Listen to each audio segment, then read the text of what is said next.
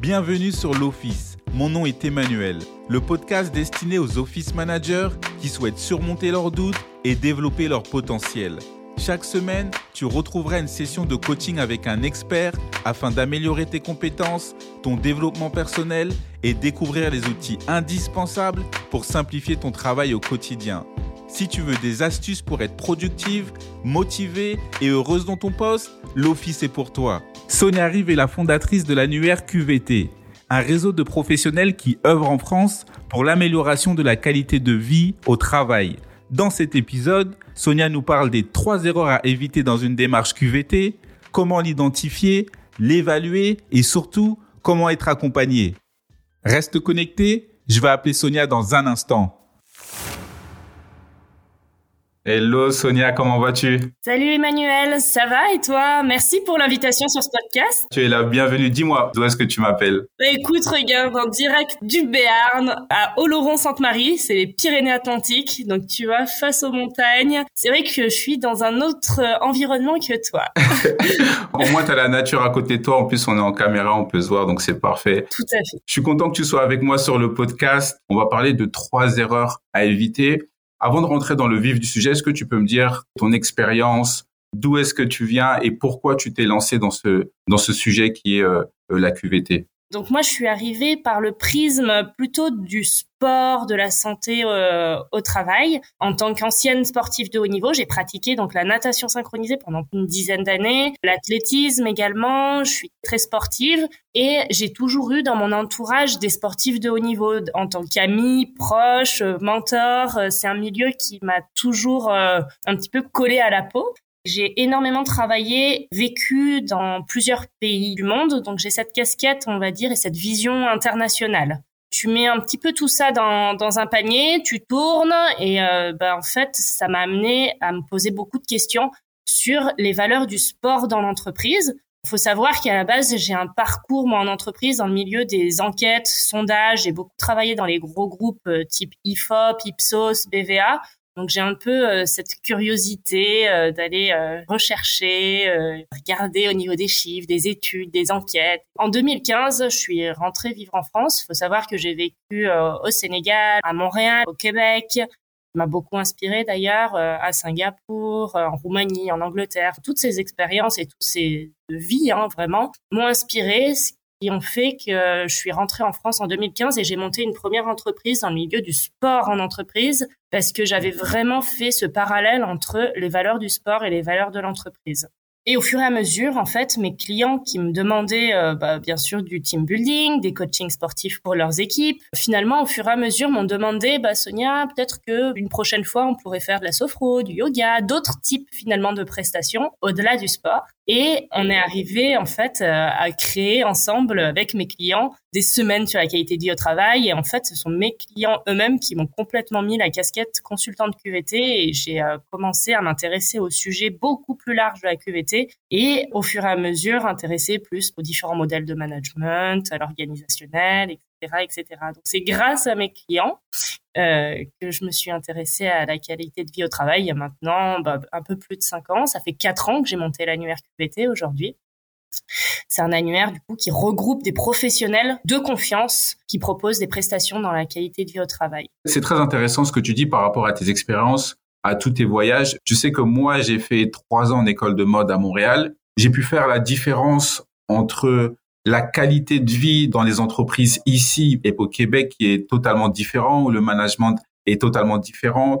Est-ce que tes voyages à l'étranger, par exemple au Sénégal, au Québec, t'ont inspiré à rentrer dans ce sujet qui est la QVT Il faut savoir que le Québec, ils sont très précurseurs sur euh, la qualité de vie au travail. Aujourd'hui, moi, je me repose justement sur des travaux québécois pour parler et définir ce qu'est la qualité de vie au travail. effectivement, cette expérience euh, professionnelle m'a beaucoup inspiré tous les travaux, moi je m'inspire énormément de l'UCAM, d'un labo de recherche justement de psychologues de travail qui s'appelle l'EPSIC, qui ont beaucoup travaillé sur ce qu'on appelle l'ISQVT, l'inventaire systémique de la qualité au travail. Et nous, avec l'annuaire QVT, on définit la QVT basée sur ces travaux-là. Parce qu'il faut savoir que la qualité de vie au travail est définie un peu euh, plein de manières différentes. Et c'est un vrai enjeu, en fait, aujourd'hui en France. Euh, il y a eu énormément de récupération de cette définition-là. Chacun, en fait, crée sa propre définition et c'est ce qui pose un problème. C'est vraiment l'enjeu principal aussi, c'est de définir la QVT. Et ça, ça va être l'erreur numéro une. Comment on peut identifier la QVT On peut parler de bien-être, comme tu le disais, mais il y en a qui parlent d'autonomie, de management. Ça serait quoi la meilleure définition afin que ce soit un sujet qui soit compris de tous? Alors effectivement, la première erreur à éviter quand on veut se lancer dans des démarches de qualité de vie au travail, bien définir le sujet. Attention, on fait qu'il y a des vrais amalgames qui se créent en fait, et notamment en France, parce que les définitions n'ont pas été vraiment claires. Comparé par exemple à ce qu'est euh, les RPS, risques psychosociaux, il y a des définitions très claires, définies par l'INRS, qui ont été verrouillées. Pour moi, c'est une maligne combinaison entre la santé, les conditions de travail et la performance en entreprise. Il faut pas oublier ça. Donc la confusion justement, c'est la différence entre bien-être et QVT. Le bien-être, c'est quelque chose de très subjectif finalement, lié à la santé. Donc on a des démarches hein, bien-être, mais qui vont être inclus soit dans des démarches QVT, soit dans des démarches un peu plus de prévention de santé en entreprise. La QVT, on va être euh, sur une notion qui doit être objective, avec des indicateurs, c'est de la perception par les individus de ce qu'ils vivent au travail. D'ailleurs, la définition, nous, sur laquelle on se repose, parcourt huit leviers de la QVT. Pour reparler un peu de la définition de l'ANACT et de la récupération un petit peu de cette définition qui est euh, restée un peu poreuse finalement, il faut savoir qu'en 2013, on a eu une des premiers accords nationaux de l'ANACT et aujourd'hui, vous le savez tous, on parle de QVCT. QVCT, c'est qualité de vie et conditions de travail. On a rajouté le C parce que justement, il y a eu énormément de récupération QVT, on a tout mis dedans. On a même parlé de joie, de bonheur au travail, de tout. On a tout mis dans le QVT. Et il y a une mauvaise récupération, ce qui est parti sur du, un peu du happy washing. Et ça, ça vient d'une mauvaise définition du terme. Aujourd'hui, on a rajouté QVCT parce que la NAC a dit oh, mon Dieu, on fait tout et n'importe quoi et il y a une récupération. Il faut qu'on recentre un petit peu les choses et qu'on parle des conditions de travail. Personnellement, j'ai pas fait le switch et euh, je me fais très souvent sur les réseaux reprendre d'ailleurs. Vous pouvez aller lire dans le blog de l'annuaire-QVT.com. Pourquoi l'annuaire-QVT n'est pas passé sur QVCT C'est parce que justement, on se repose sur une définition canadienne dans nos travaux de base hein. et dans nos fameux huit sphères de la QVT, on en a une des huit sphères qui sont les conditions de travail. Donc si on parle maintenant que de qualité de vie au travail et conditions de travail, si on parle que de conditions de travail, on oublie les autres, les sept autres sphères de la QVT. Pour moi, c'est un peu réducteur finalement de parler que de conditions de travail. Donc, je suis OK, en fonction de la définition qu'on utilise, de garder l'acronyme QVT et pas QVT. Au final, on parle de la même chose. Et d'ailleurs, pour la petite anecdote, l'ANACT n'a pas changé sa définition depuis qu'ils ont transformé l'acronyme QVT à QVCT. Ça reste la même définition. D'accord, donc il y a une réelle différence en fait entre les deux, entre la QVT et la QVTC. Je me souviens en 2018, moi j'ai j'ai fait un accident, un accident de la route parce que j'ai eu un burn-out, j'ai eu beaucoup d'anxiété au travail et j'ai senti que j'ai pas été écouté par mes managers. Et dans la globalité de l'environnement de l'entreprise, je pouvais voir que certains employés avaient aussi de l'anxiété, certains étaient en retard, il y avait de l'absentéisme. Les conditions de travail n'étaient pas souvent favorables pour les employés et les employeurs n'en prenaient pas souvent compte. Selon toi, quelle démarche aurait pu être mise en place pour éviter d'avoir le ressenti de ne pas être écouté, d'avoir cette anxiété et de venir en fait au travail la boule au ventre. Ça, c'est justement tout un travail de démarche de qualité de vie au travail. C'est bien de reparler de démarche QVT et pas juste d'action. Là, c'est encore un point à éviter dans la définition des termes, en créant par exemple une fois de temps en temps euh, des séances de yoga ou ça, c'est des petites actions ponctuelles. Je dis pas qu'il ne faut pas les faire parce que c'est très bien, il faut le faire, mais que ça soit encadré et qu'il y ait un but derrière avec des vrais objectifs. Donc tu fais bien de parler de démarche qui se met en place dans la durée déjà. Toutes les parties prenantes de l'entreprise qui se mettent autour de la table, c'est même inscrit dans la stratégie de l'entreprise. Donc pour répondre à ta question, est-ce qu'il y avait les bons équipements pour faire ton travail? Est-ce que dans ton travail, il y avait vraiment du sens? Est-ce qu'il y avait un management à l'écoute, bienveillant? Est-ce que au niveau du climat social, il y avait aussi euh, des bonnes relations de travail? Est-ce que les, euh, les représentants des personnels étaient ouverts à la discussion? Est-ce que au niveau des revenus, des avantages financiers, c'était OK? C'est un tout qui permet de faire en sorte que ça crée un bon climat, on va dire, de travail, des bonnes conditions de travail et avec bah, moins d'anxiété, etc. Là, par exemple, dans ce que tu me dis, c'est Il y avait peut-être pas forcément d'écoute, peut-être des objectifs et une pression énorme en termes de travail. Est-ce que la, charge de travail était vraiment adaptée? Est-ce qu'il y avait des ressources suffisantes? Est-ce qui permet d'éviter bah, le stress, le burn-out On parle énormément de, de QVT aujourd'hui, de qualité de vie et travail. On a un sentiment où les gens ne veulent plus vraiment soit aller au travail, se sentent mal, se sentent, comme on disait, où il y a un manque de communication. Comment on met une démarche QVT en place dans une entreprise? Comment on fait pour l'évaluer? On ne peut pas se lancer dans une démarche QVT à l'aveugle. Une démarche QVT pour qu'elle fonctionne dans une entreprise, en numéro un, pour bien savoir d'où on part, c'est euh, partir de l'existant, faire un petit état de lieu déjà de ce qui se passe. Souvent, on me dit, mais Sonia, ça va nous coûter trop cher de se lancer dans des démarches QVT, etc. C'est un budget énorme. Et en fait, en pointant du doigt déjà ce qui est réellement fait déjà dans l'entreprise, et en fait, il y en a qui, qui ont juste à déjà le, voir et le nommer. Donc, faire un, un état des lieux, un diagnostic déjà de ce qui se passe, en fonction bah, déjà de ce qu'on met hein, dans le panier QPT. Et là, je vous conseille de regarder ce qu'on met, nous, dans les huit piliers de la QPT. Vous verrez qu'en fait, dans toutes vos entreprises, vous en faites déjà et on peut déjà faire pas mal de choses avec l'existant. Et ça coûte rien. Donc, faire un état des lieux pour le diag, rassembler un comité de pilotage et mettre en place des indicateurs, des KPI, pour savoir ce qu'on veut évaluer dans une démarche QVT. On a aujourd'hui des outils qui sont déjà existants pour évaluer des démarches de QVT, notamment l'inventaire systémique de la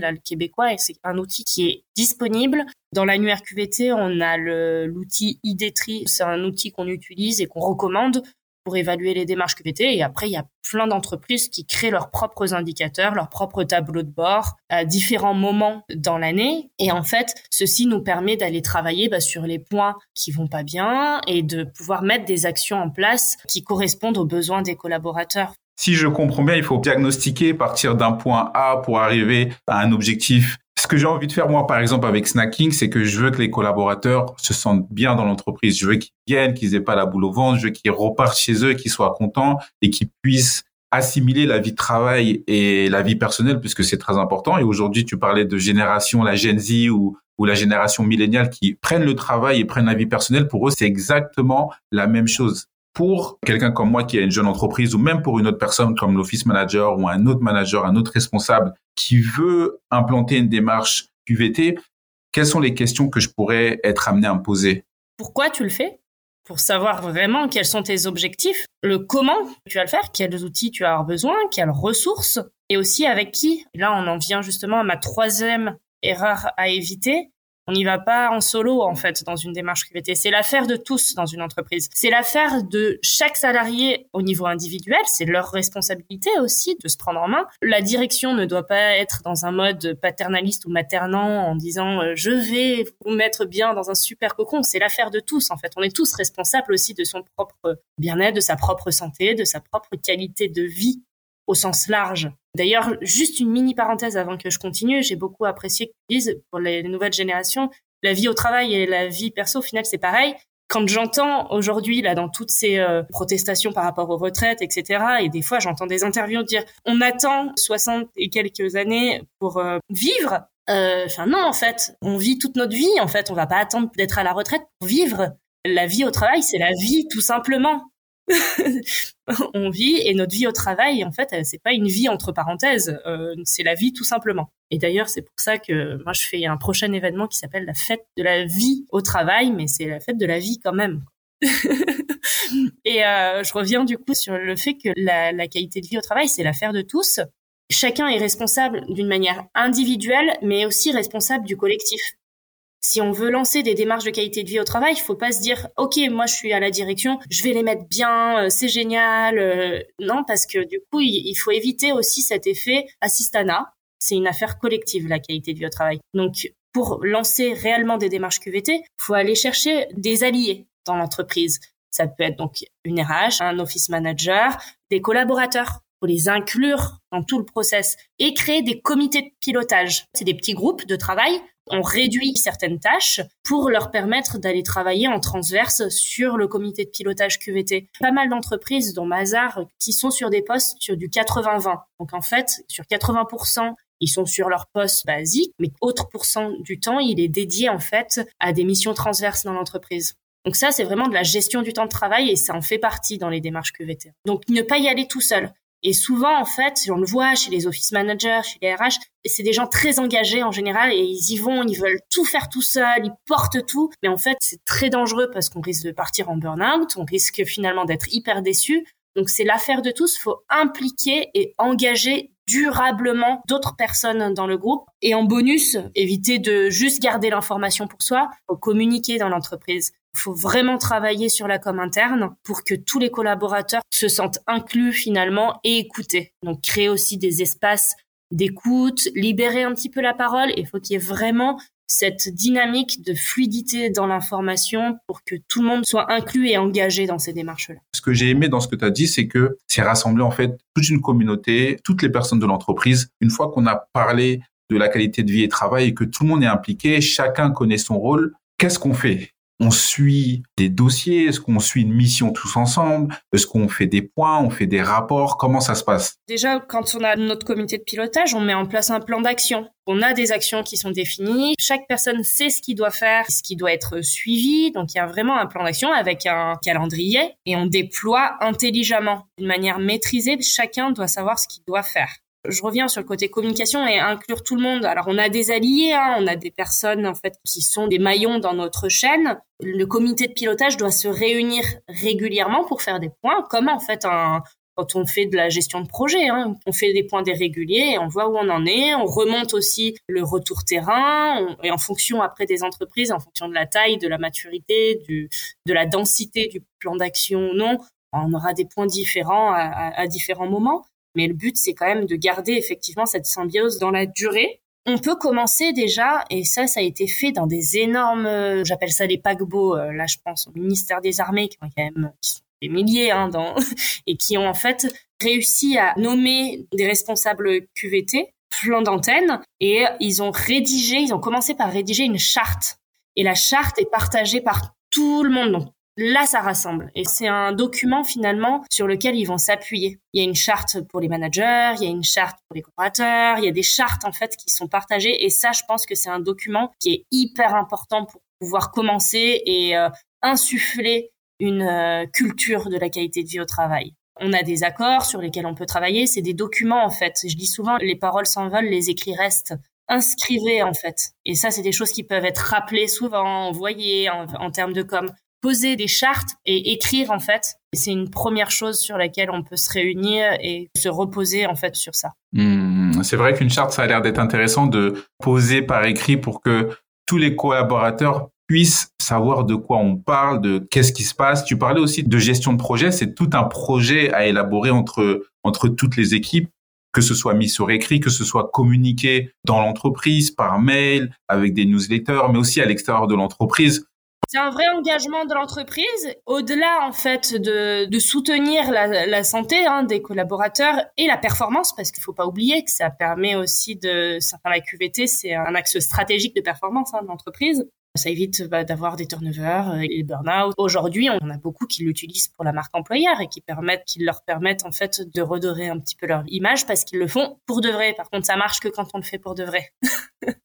Sinon, ça craque à un moment donné des paillettes et du maquillage, ça marche vraiment pas. Donc, euh, ça nous permet de travailler notre marque employeur, d'attirer des nouveaux talents et de fidéliser clairement nos, collaborateurs. Wow. Merci beaucoup, Sonia, en tout cas pour tous les points que tu as abordés dans cet épisode aujourd'hui.